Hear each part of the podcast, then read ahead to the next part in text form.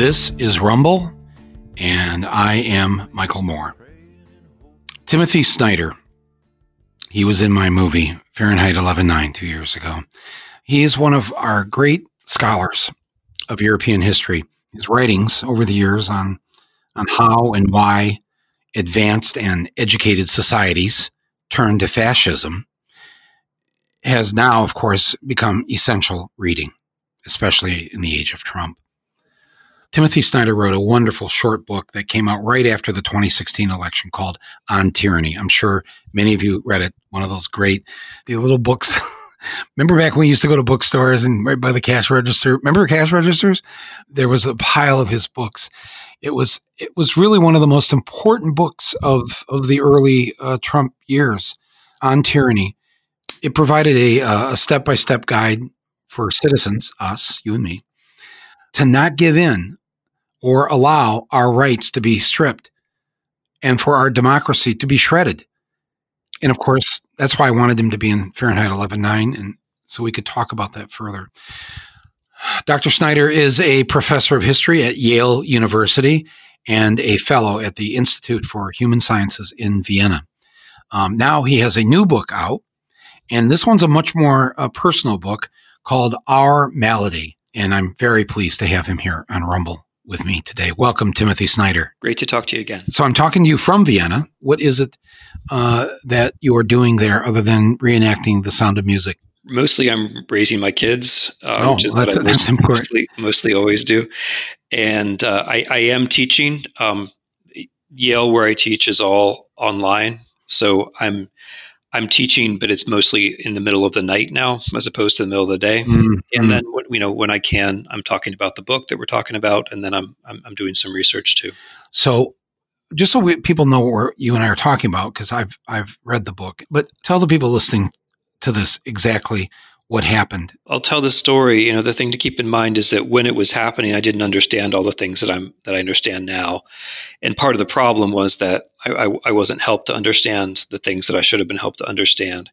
It, it started when I was taking a, a business trip to Europe. Um, I was flying to Munich, and I felt sick, and I felt I, I, I was really pleased with myself because I, you know, I'm, I'm a, I'm a, like a, a typically stupid Midwestern guy about pain. So I was, I, I, don't like to go to doctors. I don't go to the hospital, but I, I made myself go to the hospital in Munich and I was diagnosed with a, a, a viral infection when in fact, at that point, I clearly already had um, appendicitis. And the reason why I'm sure of that is that a couple two days after that this is in early december last year 2019 two days after that my appendix burst. Um, but i had been told i had been told that it was you know my, my gut was going to hurt for a while because of this infection.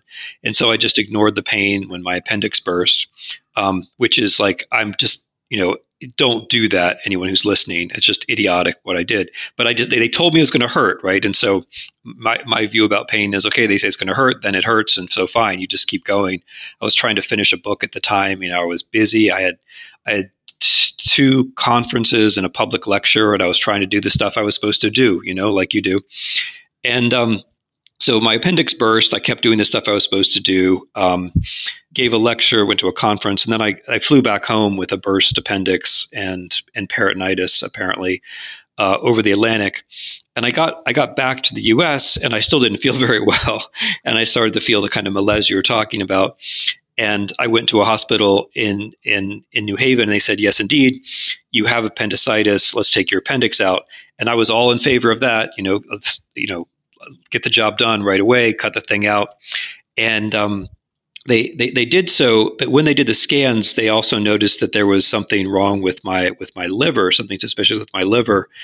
The problem was uh, they forgot to tell me that. They didn't say anything about the liver, uh, which was infected. It turned out, and um, they didn't they didn't schedule any treatment for the liver. They just let me go and you know this is the typical american thing you go into the hospital at the last possible moment out of the hospital at the quickest possible moment so they, they took the appendix out i was i was out of the hospital less than 24 hours after that with just a few antibiotics to take and uh, meanwhile, this liver thing kept growing. Now, I didn't know that, right? Because nobody told me about that. Um, I called my doctor and said, Look, there's a family vacation in Florida, long planned. My mother will be upset if I don't go. Can I go? She said, Sure, no reason why you can't go. Perhaps she could have mentioned that my liver was infected, but she didn't. She forgot, or I don't know what, but she didn't tell me. I went to Florida um, day before Christmas Eve. I wake up and I can't feel my hands and feet. It's like it's like every my, my, my extremities are covered with hot steel wool. Like there's this sort of like scraping, very mm. hot feeling. Go to the hospital in Florida. They test me for all kinds of terrifying neurological things. They don't find anything there. My liver enzymes are up, but nobody notices. They perform a spinal tap negative result. So they let me go. Um, and then I keep feeling worse. I think I'm feeling worse because of the spinal tap, but that's not it. I'm feeling worse because of this untreated liver infection. My wife decides to pick me up um, and take me back to, to New Haven. Basically, you know, she asked me, like, where do you want things to happen? Do you want them to happen in Florida or do you want them to happen in New Haven? I want to go back to New Haven because New Haven feels like home. I thought, like, okay, if something terrible is going to happen, I want it to happen, you know, where I know people, um, where I know the way things are messed up. That's how I was thinking.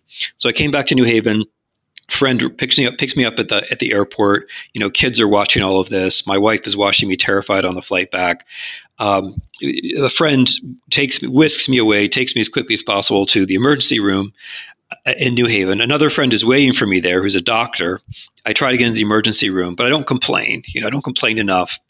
And the friend who's waiting for me, um, although she's uh, actually a, a, physician is also a black woman and it was a saturday night and somehow on saturday night being a black woman was more important than being a physician. Nobody took it seriously. It was hard to get into the emergency room. Once i got into the emergency room i was in there for 17 hours before oh my god. They didn't take her seriously because because well this is what you, you listen to any black person describe their experience of trying to deal with a hospital or a doctor sometimes and it's um, they get ignored so in the book, you sort of mention this that um, they really weren't giving her the attention that she needed them to have to focus on you. And perhaps some of them didn't even think that, you know, maybe she wasn't a doctor or she wasn't that level of a doctor because, of course, she's a black woman.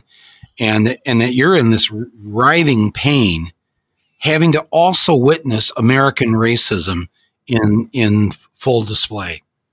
Yeah. Yes. I mean, it's like, but the thing is, when you're almost dead, like this stuff, it's funny, like what you still know. And I, you know, so like you say, like my hands and my feet were were tingling and numb and burning. I had a crushing headache. I could barely move. Um, my fever got up to 104, and so on and so on and so on.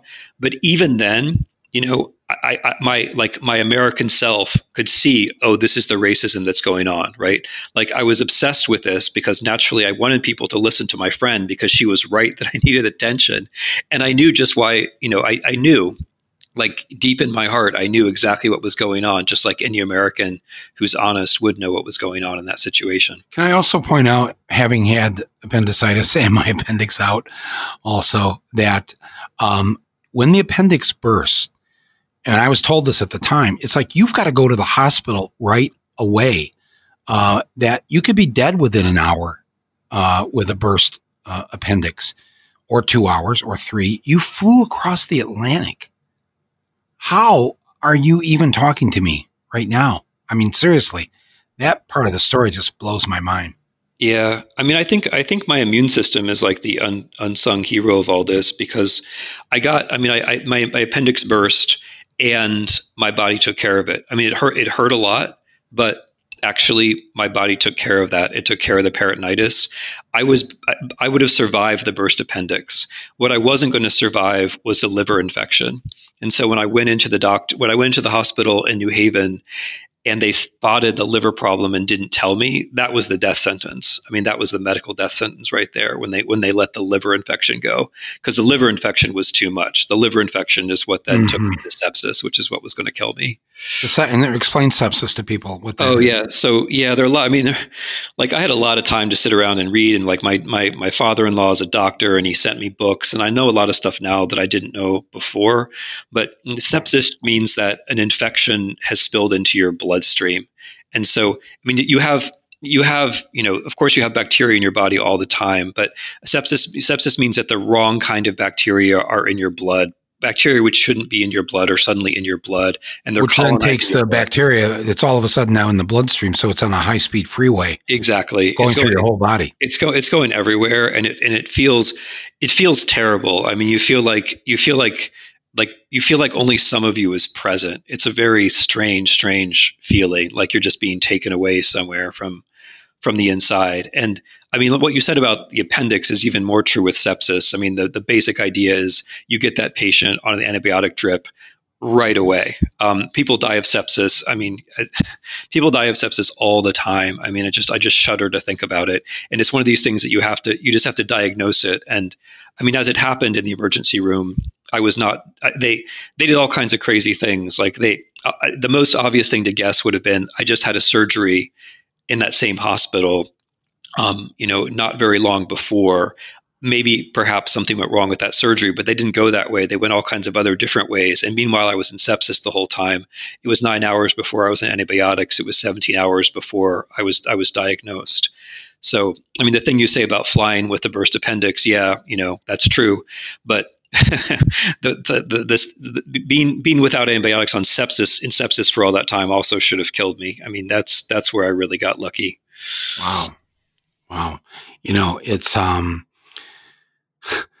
people are listening to this right now because they they if they heard my introduction of you, they're saying this man um, who and there's a there's a part here in the first half of the book where you're talking about you even walk into one of these hospitals with the records that the last hospital gave you with stuff on a digital disc uh, of the you know whatever cat scans or whatever you might have had there and offering them and they didn't want to look at it. They wouldn't take it from you. They wouldn't oh, no we do our own stuff here.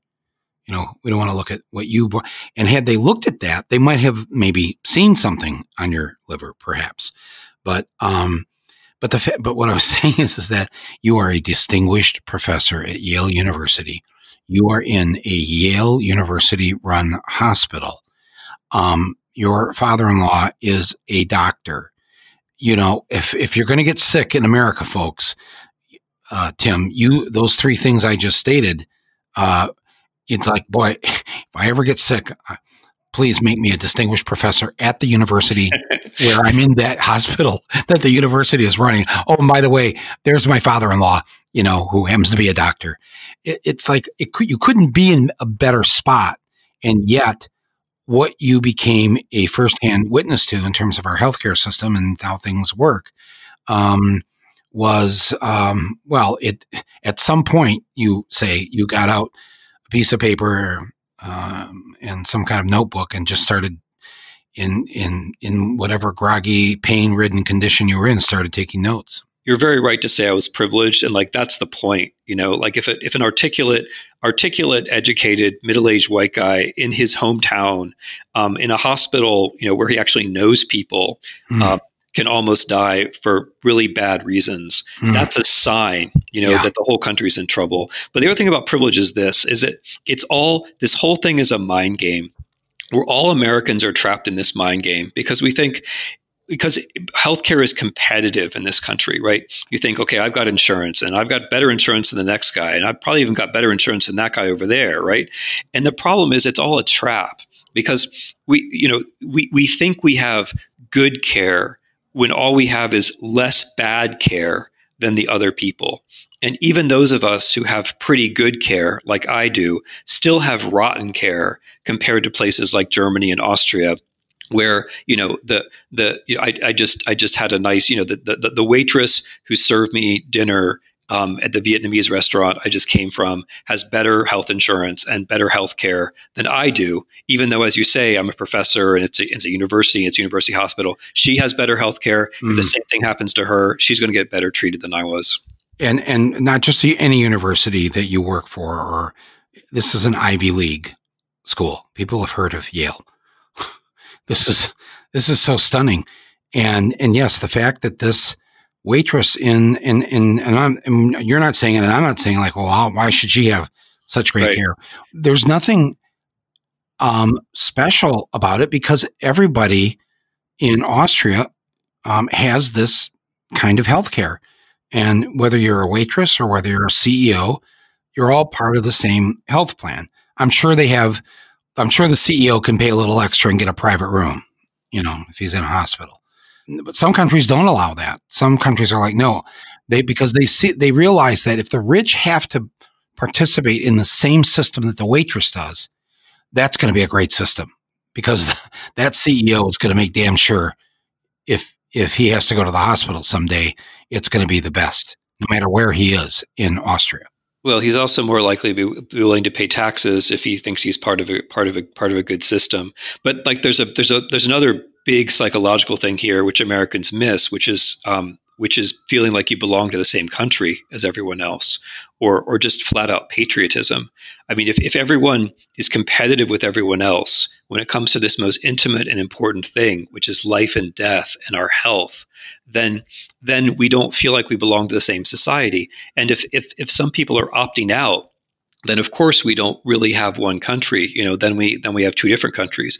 On the contrary though like in places where there is a, health system people are proud of it it becomes a source of national pride and you don't feel competitive. Like when i'm in a waiting room here you know or, or another european country i'm not i'm worried about a lot of things but i'm not worried that the guy next to me has better health care or better or, or worse health care or whatever. I'm not worried that the doctors and nurses are going to be forced to make decisions on the basis of money because i know that's not going to happen. Jeez.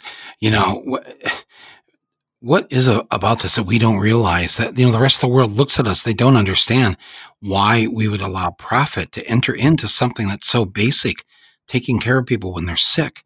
And if they, if they and if they don't have the gold standard then you know to the back of the line they go. It's it's it's um when we finally fix this i truly believe that historians the timothy snyders of the next century are going to look back and really pose some serious questions as who the hell were these people?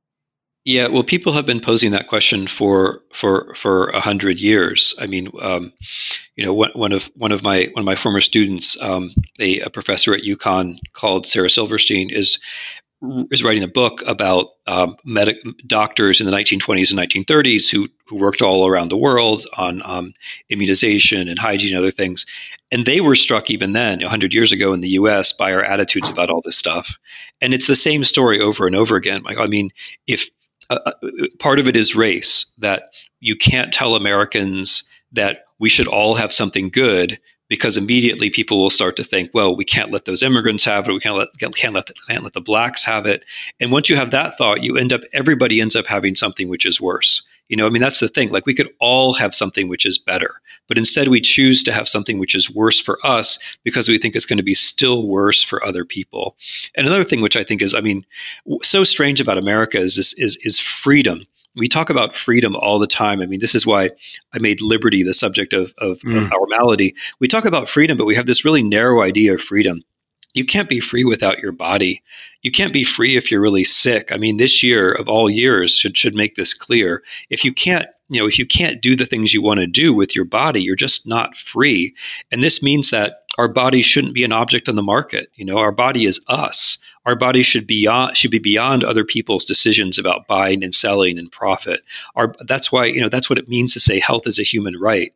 That we have when we talk about freedom, we also have to be talking about our bodies because if we don't, then somebody else will find a way to buy and sell our bodies or buy and sell our sickness, which is the system that we've got now. So in the book, um, you make then this. Um, this uh, not a leap, but you take a step away from your personal situation to then look at the larger implications of of this of this malady, and it's not just the malady of of uh, of an appendix um, or a liver or whatever, um, but um, you begin then to talk about, you know, what what what what does this say about us, and who do we want to be as Americans, and and what is preventing us? What is the larger malady that we are suffering from.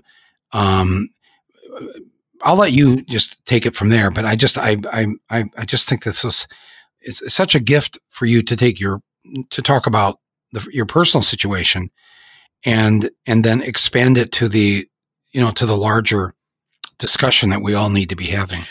I, I think a big part of our malady as a country is pain that there's there's just too much pain, uh, physical pain, um, emotional pain, trauma, and I think in various ways our political system is addicted to pain.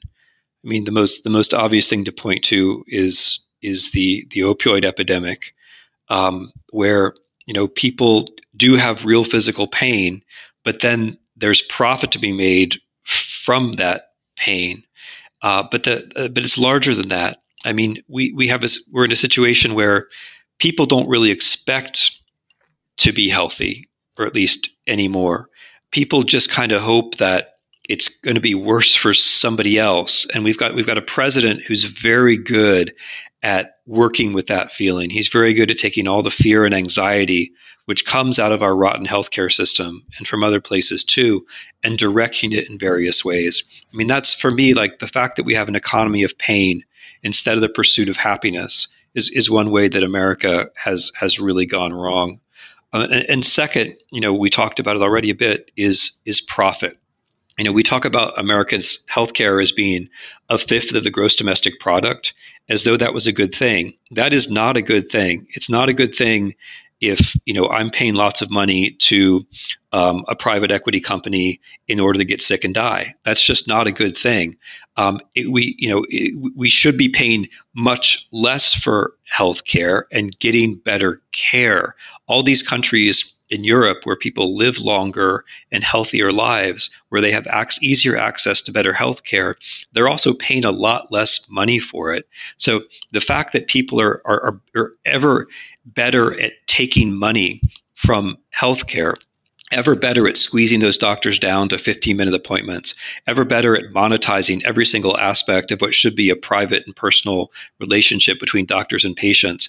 That fact is not giving us better healthcare. It's making healthcare look like a bigger part of our economy because more profit is being taken. But it's giving us worse health care. I mean, it's depressing to think that America life, American life expectancy peaked in 2014. It's depressing for my students to think, okay, I could have shorter a shorter life um, and a poorer life than than my parents and, and and and and my grandparents. So you know that's that's the other part of it that we, we if it's if it's if it's for profit, then actually life and health aren't what matter. What matters is what kind of sickness and what kind of treatment can you make money from? And that's where everything is going to is going to tilt. And we'll explain that away and we'll call it bad luck you know uh, we'll make excuses but that's really what's going on. And that's why you know that's why i almost died because it was too hard for me to get into a hospital and too easy for me to get out. And that you know the doctors have stories about that. Anyone can tell a story about that, but fundamentally, that just comes down to money. It's bothered me for the longest time. I, and, and you know, I just look at things simply like, would we require our fire department to show a profit? You know, it's just the city council sit around and say, you know, we're not we're not making any money off this these fire trucks. You know, it's like no, you're not supposed to. That's why we have government. It's why it's why it's it's called a public service we pay taxes for it. But there was a time when, uh, in the beginning of this country, they tried to uh, set up a fee system, and and you would pay into it, so that if there ever was a fire, the fire department would come and put it out. But if you didn't pay for it in advance, and your house caught on fire, they just let it burn. That system didn't last long because uh, by letting it burn, that meant the neighbors' homes burn, and some of those neighbors maybe did pay the fee, but they lost their house anyways because you didn't pay your fee. So they stopped doing that, and they decided, you know, th- this is one of the services that government should probably provide. But why don't we think that way about healthcare? And, and you know, and you know, so you've traveled. People in these other countries, they think we're nuts. They really don't understand us being the richest country on the planet, and we can't do this uh, for our people. I mean, what you what you say about fire is true for is true for epidemics, and we're paying the price for that right now. I mean, there there are, there are a lot, there are a lot of reasons why you know 300,000 Americans are going to die of this disease before the year is over, and many of them have to do with just the the the, the, the horrifying scorn for human life of, of our of our president. But part of it is is just what you say. I mean, just like fire prevention is a public good it has to be shared because fires spread. Health is also a public good. It has to be shared because diseases spread. If you set up a society where there's no sick leave, then people are going to go to work when when they've caught the coronavirus. If you set up a society where half the country uh, doesn't have enough money to risk going to the hospital, those people are going to catch coronavirus and and they're going to spread it. That's what we've done. I mean, because we because we have the equivalent of what you're talking about, we we we have this epidemic. You can only have health together. You know, you can you can only really do this together. There are things that are public goods. And the funny thing is, in America, we think, oh, a public good, that means I'm, I'm less free. No, it doesn't. It means you're more free. I mean, air is a public good. If we have clean air, then we're free to go outside. Water, I mean, you know, you know this better than me, Flint. I mean, water is a public good. If you, if you don't have access to clean water, you can't have a free, normal life if, if, the more parks you have, the freer you are. You know, public goods actually make us free, and that's just something that Americans can't quite get straight for some for some reason. I mean, as for other countries, I mean, at this point, it's just pity. You know, I, have never, I've never. You're right. I've traveled a lot my whole adult life. I've spent a lot of time in a lot of different places. I've seen a lot of attitudes towards America. Some of them I understood, some of them I didn't. But this one is new. I've never seen so many people just universally pity us before but it's mm-hmm. and it's sincere, right? It's not like they're taking any pleasure out of no, no, right. They're not being mean about it. It's yeah, it's truly, just like yeah, they they like us or a lot of us, and they hate to see that so many of us are dying for no damn reason. Even the ones who don't like us, Michael. I mean, they're they're pitying us too now because like this. I mean, the scenes that come out of the United States are just so different from what people at least in Europe, you know, are, are used to seeing. It's just it, it's you know the the mass graves particularly seem to seem to reach people. So you said you don't know why though. You don't know why we are this way when it comes to things like healthcare, but you must have thought about it. You you must have thought about why why why we're not dummies. We're good people. What what's what what's going on here? does it come back? Does this too come back to race? I mean, it, it's ah. I think. I mean, I think some of it. You know, you say we're good people. I think some of it comes to our learning how to be a people. I mean, we, you know, we've had a constitution for a long time, and our history. You know, as a republic, we're old, but I think we're still learning how to be a people. That is, a people that doesn't have a frontier anymore, that can't solve problems by by taking more land, um, you know that that that's going to be pulling back from the world rather than going back in, out into the world. I don't. I, I think we don't really know how to behave as that as that kind of country. You know, where we have to look around and say, okay, this is what we got. You know, we got these people of European origin. We've got these people who are descended from slaves. We've got these people who are descended from the native of, this continent. We have other. We have descendants of other kinds of immigrants.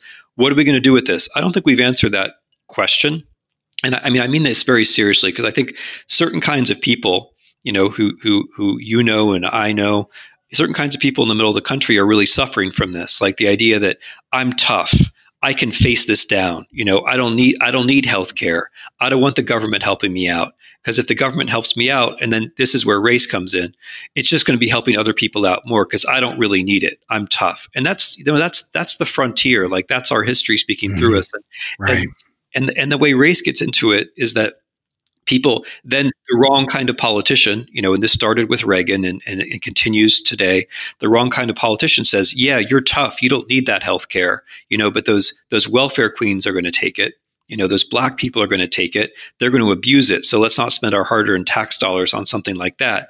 And so the, the, the stereotype that the white guy is tough and that the the black people are going to just exploit things those racial stereotypes then you know come in merge in with our history and create this and create a situation where white people are literally dying you know, for their for their own racism. You know, they're dying for a belief in something which they really shouldn't believe in anyway. And of course, black people are suffering even more as as a result of it. And I think the third reason we already we mentioned, which is the the, the wealth inequality. You know, when I when I stumbled when I was in the emergency room I was thinking about a lot of things, but I wasn't thinking about calling up, you know, my powerful friends to help me out. and like, yeah, you mentioned you mentioned in the book that that w- yeah. when you were out, friends of yours in uh, New Haven and elsewhere said, "Well, I don't understand. You mean why would you sit in the in the emergency room for 17 hours? Or you're you're Dr. Tim Snyder. Why didn't you?" And yeah. you say in the book that that you said, "No, I didn't. I didn't like make a special call or ask for special treatment or whatever. Yeah. And and well, you should just you. I mean, it didn't even. It didn't even. I mean, that didn't even occur to me. That that that did. Didn't that even did occur not, to you. Wow. That didn't, even, that didn't, occur to me. No, I, I mean, I thought there's this. I mean, I think I was a little naive, but I mean, also in some sense, like I still am. Like you know, I, I I'm still this kid from the Midwest at some level. You know, I just think like I just thought that that honestly didn't occur to me. You know, I basically thought the system works, and then everyone afterward, not everyone, but several people berated me or my wife afterwards for not calling up the the and maybe you know maybe they're right maybe that's how the system works but the whole point is if that's how the system works then it's not a system that's working you know then it's not a system that's working.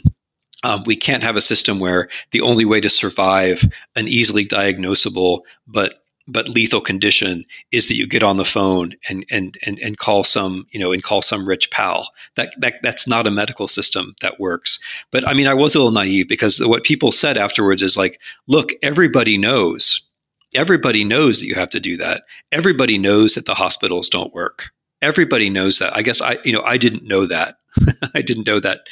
Uh, I didn't know that. I didn't understand that. But the whole point is, if that that just means that the situation, that the whole structure is based on on inequality, and and it shouldn't be because yeah, I could have called some people. I didn't. It didn't occur to me, but I could have done it. But most people can't do that, and you just can't create a system where people think, "Man, I'm going to die now because I can't make a phone call." You know, that's just sad. I mean, for a country where we say all people are created equal, that's just pathetic. Yeah, but if you were my dad or my brother, you know, I I would agree with everything you just said, but then I would go, um, I got to make a call here or something, even though I know there's something horribly unfair and wrong about this. You don't want to lose your dad, you know. Well, you're. Ta- I mean, you're. My, yeah. I mean, my wife is obviously very. This, these these things made my wife make my wife feel very guilty, right? I mean, because she's like, she was the, like, people tell her, why didn't you do this? You know? And she and I just like, I mean, in some sense, we're just like egalitarian people. Like, that's, this didn't occur to her either, you know? And so now she feels guilty for the reason that you're, for the reason that you're giving. No, I, I want more Americans like your wife. I, I think we would live in a better country if people had your attitude. And, and, and out of this experience, now you seem, now you're driven with another cause with another desire to fix what's wrong here, to not let something like this go on. Um, and it's so admirable. I mean, it's just, uh, um, you know, between this book and your last one, uh, your last one just, you know, the really got everybody thinking and talking about let's get, we have to be ready. We have to be ready. Because, you know, read this book because it lays it all out what we think Trump is going to do and of course, um, you know, I don't know if, if Rachel or somebody has done a check a checklist yet over your your 20 chapters in this book, and it's it's not a big book. It has 20 chapters in it, but it's it's it's anybody can read this book, and um, maybe you've done it. I mean, how many uh, how many boxes have been checked in what you were warning us about in in on tyranny? Yeah, I mean, you're too humble to even go there. It's uh, you know. No, I mean, uh, I wish. I, I mean, it would be so when the book came out. You know, as you can imagine, as you probably remember. I mean, you know, we talked about it pretty, you know, really early on. But you yeah. know, a lot of folks, even the folks who liked it, I mean, they were kind of hesitant to identify themselves with it because the general idea in America was, of course, we're different, we're exceptional, the institutions are going to protect us, and so on. And you know, that just that just wasn't true. I mean, I, I, wrote so I wrote I wrote these twenty lessons and on tyranny in the order that people should try to follow them. That's why number one is do not obey in advance because you know if you obey in advance, if you go along with the drift, you're not going to be able to do any of the other nineteen. So like that's number one. But I also organized it in the order, you know, as you as you suggest, in the order of how things are going to happen and so the ones towards the end of the list are the ones which are which are the most you know the, the, the most dangerous and unfortunately the ones that are most relevant now. So you know number 16 is learn from peers in other countries. We, we're, we're seeing now in belarus how really determined people who are whose only cause basically is to have their votes counted actually can stand up for a long period of time to a regime which is much more frightening than than than ours is. You know 17 is listen for dangerous words. The president in discussing black lives matter and protesters in general mm. talks about anarchists yeah. and thugs. This is this is basically the language that hitler used in 1933 after the reichstag fire. 18 is be calm when the unthinkable arrives that's where we are. You know, the unthinkable is here. We have a president who is trying to spoil an election. There are a lot of things we need to do, but we need we need to be calm.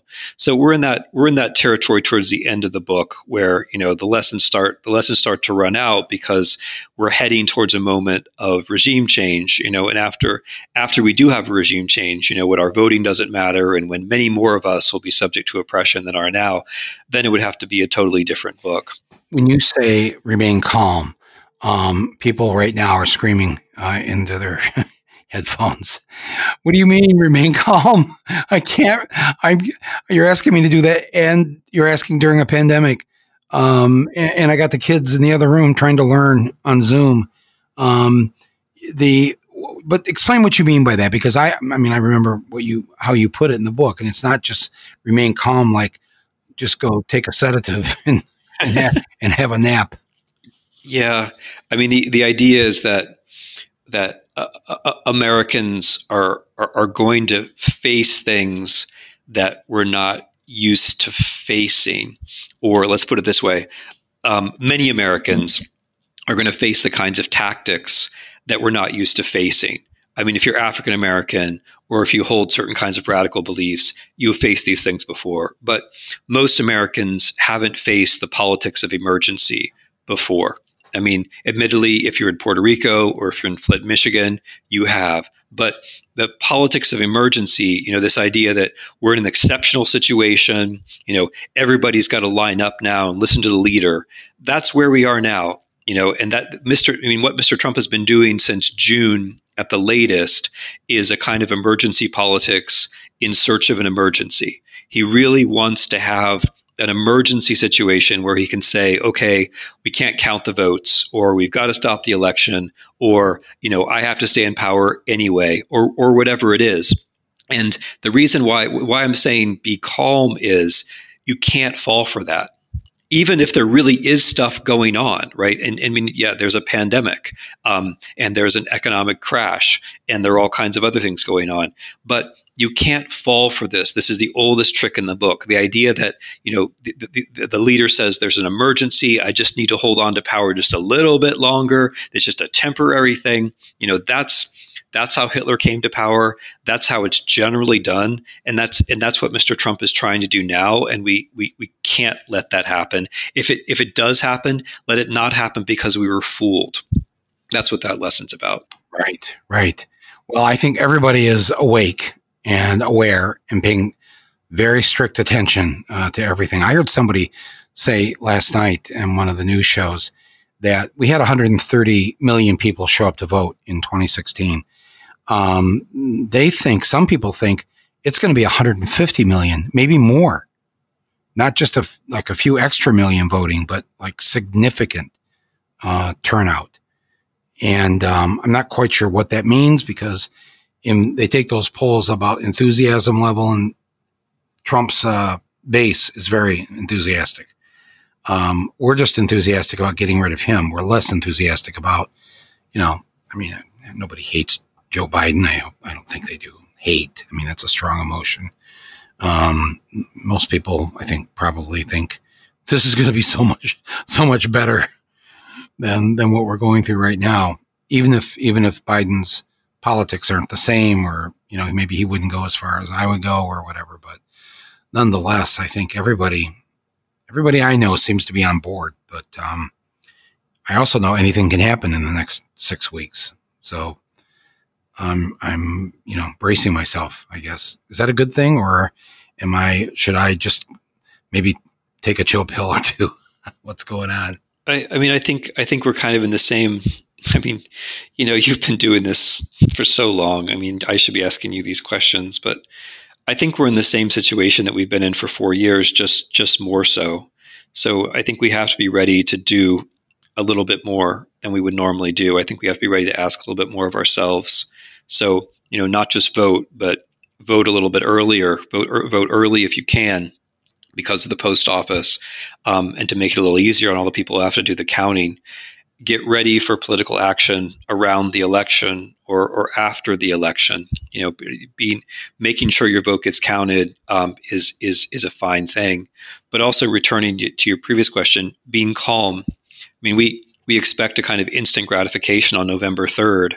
And what Mr. Trump is going to try to do, he's going to say, if we don't know the result on November 3rd, which is very possible because he's messed up the post office and there's going to be so much postal voting, if we don't know the result on November 3rd, that doesn't mean anything. Like that's that's no reason for him to declare a state of emergency. That's no reason for us to get upset we're used to that, but we, you know, there's another five weeks before we have to count the ballots. So we, it, we really should be calm about that. We can't let people get away with the idea that because we don't know the outcome on November 3rd, therefore suddenly we have to, you know, therefore he gets to litigate or declare a state of emergency. No, no, no, no, no. All that has to happen then is that people have to count the ballots and Americans have to make it clear that we care about our ballots being counted. Yeah. All I know is, is that the, the blue mailbox that used to sit outside the door of my apartment building is gone. And um, it's and I'm I'm I have to mail in the application uh, for the absentee ballot. So and and I don't you know because of you know I've been in my own sort of lockdown. I'm, I do not want to leave uh, the building um, at, at, this point just because of my own compromised situation here. But um, so uh, this is all. Which actually, I want to ask you. You got up to eighteen, and you and now I think people are thinking, what's so? What's nineteen and twenty? What are we not maybe not dealing with yet? Uh, I can't. I can't. Re- I don't have the book in front of me here, but what what was number nineteen and twenty? Oh well, number number nineteen is be a patriot and and this goes to i mean it goes to kind of what you were saying about about mr biden um, I mean, in, 19 is about wanting your country to be its best self. Yeah. And you know, we've we've you know we've been we've been our worst selves. I mean, we've been our worst selves a lot. You know, and, and, and in the last three and a half years, we've we've been our worst selves pretty much every day. Uh, but being a patriot means that you hold your country up to the values that that it says it stands for. And I I, I, I agree with you that um, if if if Biden and Harris win, that's that doesn't automatically change things. I, but I think it opens the it opens the way for a lot of policies, including on healthcare, that I think w- would start to make the country better. You know, we, we obviously we, we can't we can't go back right? It's ridiculous to think we can go back to 2016 or wherever. You know, 2016 was not a good place to be.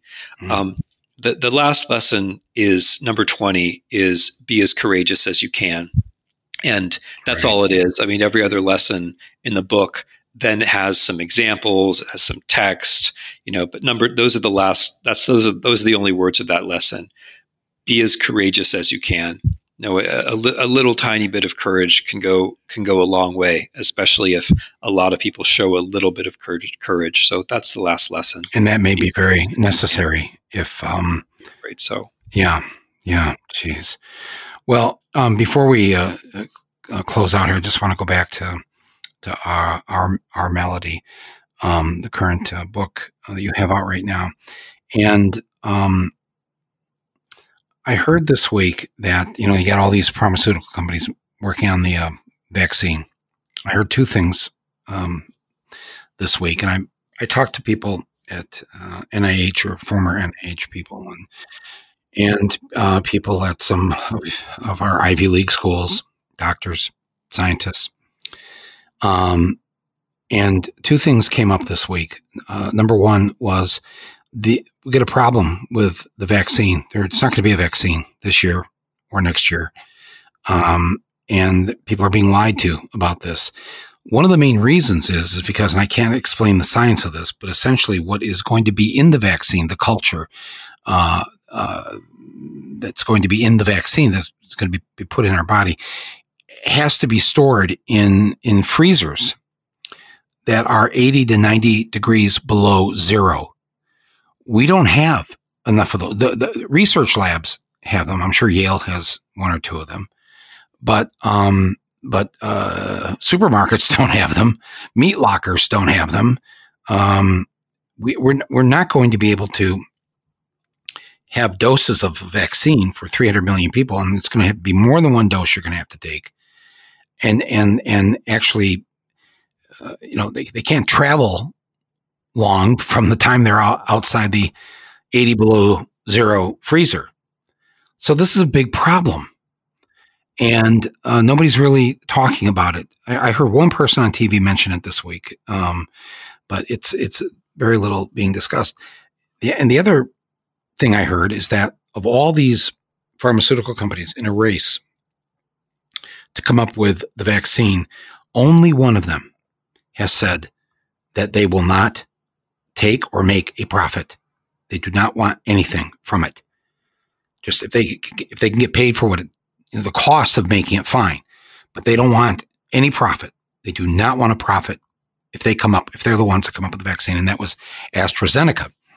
And when I heard that, I thought, well, of course, it's not an American pharmaceutical company; it's a British company, and they've they've come out publicly and said no profit.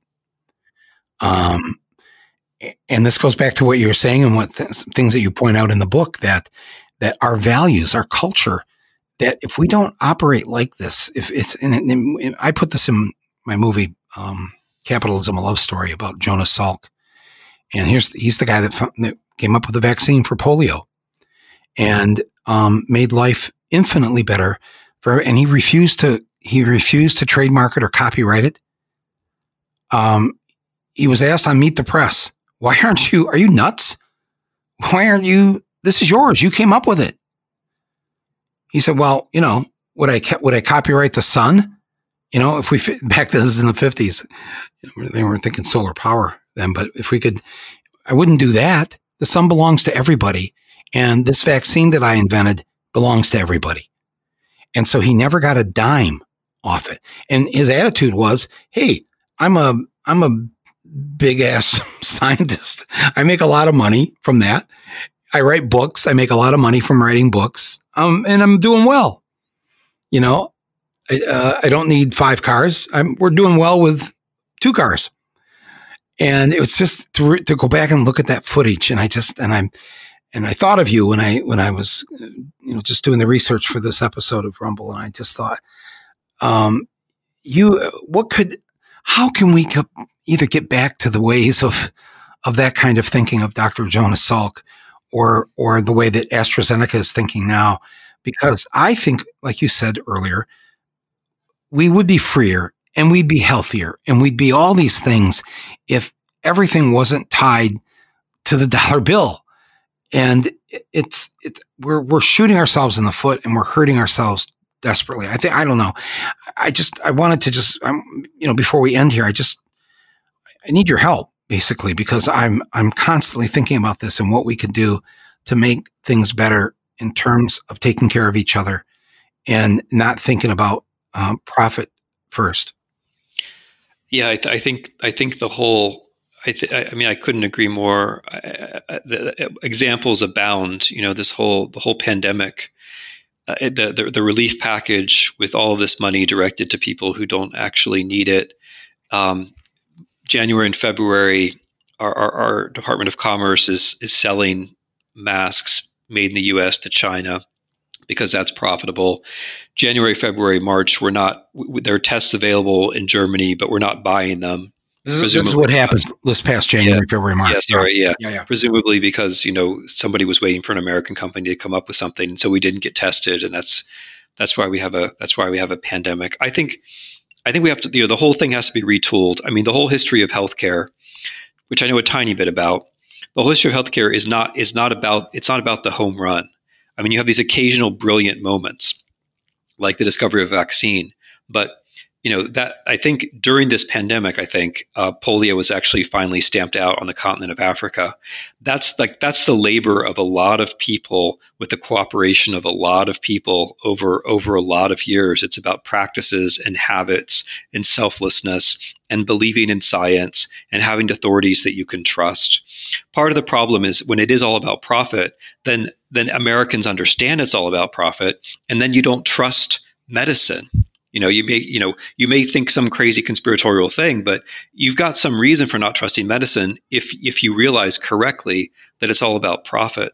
So we have to have a public health system that people trust. You know, we have to be willing to spend our tax dollars on that. But I think we also have to undo the system that we that we that we do have. I mean, I think we have to have a, a, a, a fundamental change in the way we think about the welfare state, especially with respect to to, to younger people and to children.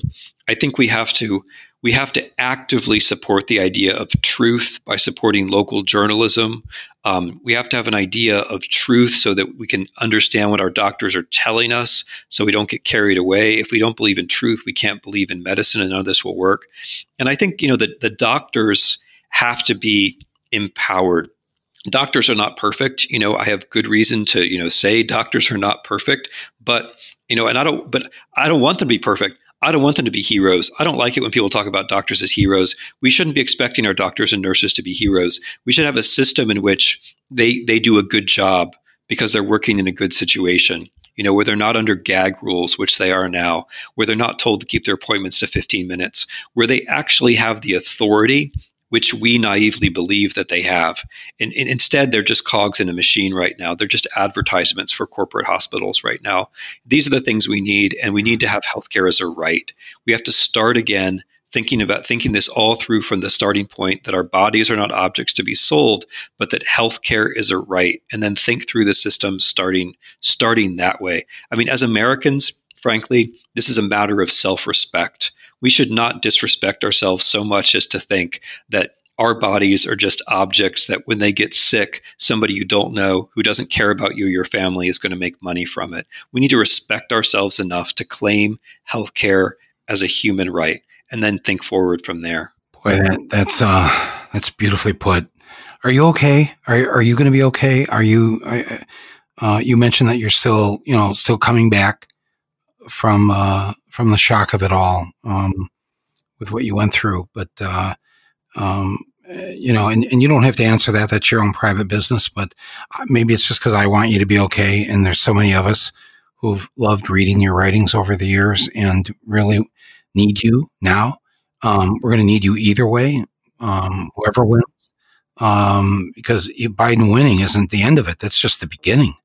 So it's, um, you know, in, in the way that you process this for us and and help us understand how we can learn from the past uh, is is such a gift to all of us. And um, so that's why I asked you the question, and I've now given you long enough to decide whether you want to answer it, which you do not have to answer it, but but you can just say that you know uh, you're not going anywhere soon. That's good enough for me.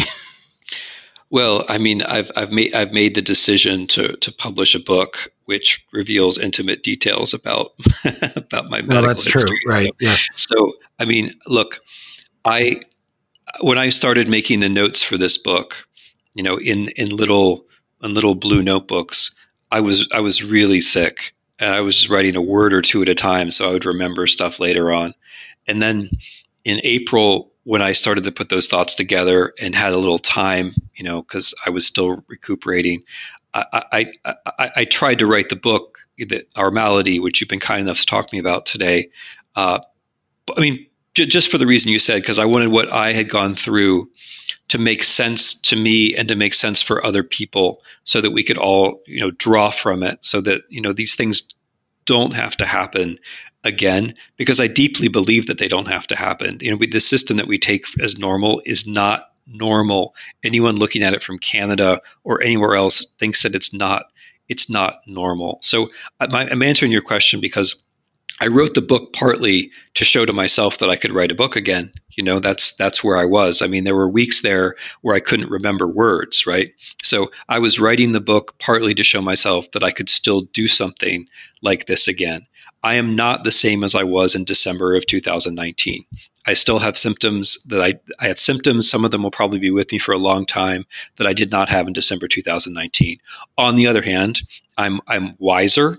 Um, and I think I understand myself better, and I think I understand the country a little bit better, and I wouldn't go back. And this is the thing: I don't think like you, we can't go back. We're not going back to 2019 or 2016 We're not going back. We can only go forward. And recovery doesn't mean going back. Recovery means you've learned something. You know, you've gone through something tough, you've learned something from it, and now you're going to be in a better, different place. So I feel good. I feel good. I feel good about this book. I feel good about our conversation. I'm, I'm, I'm glad we had it. And thank you for asking. I, I, I, I feel good. I feel good about myself. Thank you. Well, thank you. And uh, um, I encourage people to read this book. It's called um, Our Malady, and it um, Timothy Snyder is the author. Um, nine ten months ago, you were dying, and and for all intents and purposes, if you were maybe somebody else or didn't have the immune system you have, uh, you would have died. You didn't, and and you've chosen to share um, what you learned while you were so deathly ill um, and and not just talk about it in, uh, like you know you're not you're not appearing here on Dr. Oz. Uh, you're you're we're talking about how how these personal things affect they, they have a political consequence and they affect all of us. Thank you so much. I wish you the best and hope to see you again on the other side of the calamity that we're all in the middle of right now. So glad talking to you. Be well. So before we go, everyone, um, I just want to uh, remind all of us that uh, we are on a mission uh, this week uh, to honor Ruth Bader Ginsburg and to honor her final request uh, that her seat not be filled until after the election, that the new president, hopefully a new president, will be the one filling it. Um, so continue to make your phone calls to your senators, to other senators, um, the switchboard on Capitol Hill for the Senate is 202 225 3121. And I'll I'll put that number on my on my podcast page here. Uh, it'll it'll be there. Um, participate in any kind of demonstrations or protests that you hear that are taking place in front of your senator's offices in your locally. I know, like in Michigan, you know, we have two senators, like every state has, and each of them have like three offices in different cities around the, the state. Uh, so where I live up north, uh, there's an officer in, in Traverse City. Um, and, but there's also, I think there's offices in Lansing, Ann Arbor, Detroit, uh, Grand Rapids. Uh, so, uh, and even if they're a Democrat, and even if they've said no, of course they're not going to let participate in Trump's thing, what he's trying to do here. It's important that we be seen and heard. This is not the time to be quiet. Um, if you can't go, if you, if you feel compromised that you can't be out in public like that, that's fine.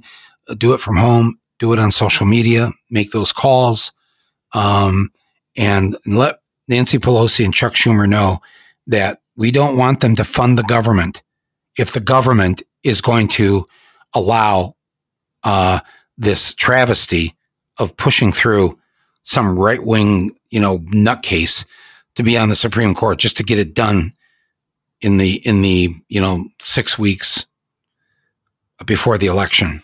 That is wrong. Everybody knows it's wrong. Even the Republicans said it was wrong four years ago when when they wouldn't let Obama and he had 11 months still left in his term. They wouldn't allow it. So they set the new rule, Mitch McConnell. And now, of course, because they're such fraudulent people, they uh, are going to break their own rule because it benefits them. We've had enough of this kind of behavior in the last four years. And so that's why we all need to have our voices heard right now. And we need to start talking about a plan. And in the coming week or so here, I'm going to put some things out there in terms of what we all can be doing in the swing states and other other other things we may not even be thinking about for ourselves in terms of making sure that that they have our right registration so that we're not denied uh, the chance to vote on election day. Things like this we'll talk about uh, in uh, coming podcasts. Uh, but in the meantime, make your voices heard on this particular issue when it comes to the Supreme Court and make your plan now. Some states are already voting if you're in one of those states, vote. Vote as early as you can. Get your mail in or absentee ballot as early as you can. Do not wait. Do not wait. And if you can turn your ballot in to the city clerk or to the to the uh, ballot box that they have outside City Hall or wherever it is, do that if you can. Obviously, the mail system has been compromised and uh, it's a criminal criminal activity. Wow, I'm, I'm going to leave it at that uh, for today. I'm going to thank our executive producer Basil Hamden, our uh, engineer and uh, editor Nick Quaz, um, everybody else who's given me a hand here. Um, the, the wonderful voicemails. Uh, we've been uh, sharing some of them here. I will share more of them. Thank you for leaving me a voicemail. You can do that you can, just by clicking on the podcast platform page here. Can send me an email to mike at michaelmoore.com. I read all my mail. Um, so, and I, I appreciate doing this with you. And we're all in this together, folks. Um, boy, we know that now more than ever. What, whatever else Trump is planning to do here in these next six weeks, you know, our minds are not as evil as his, so we can't even imagine it. But, um, but we know we're not done with the surprises yet. So let's keep that seat vacant so the next president can fill it by the will of the American people. And, um, and let's stand up and do whatever it is that we need to do locally. We got to get our state houses and state senates in the right hands because they're going to draw the maps for the next 10 years. Very important to involve yourself in your local state races. All right, everybody. Uh, again, my thanks to Dr. Timothy Snyder from Yale University. His book is called Our Malady. Uh, another incredible read. I encourage you to, to pick it up. And um, I will talk to you again very soon. Uh, this has been Rumble, and I have been and will remain Michael Moore. Thank you, everybody.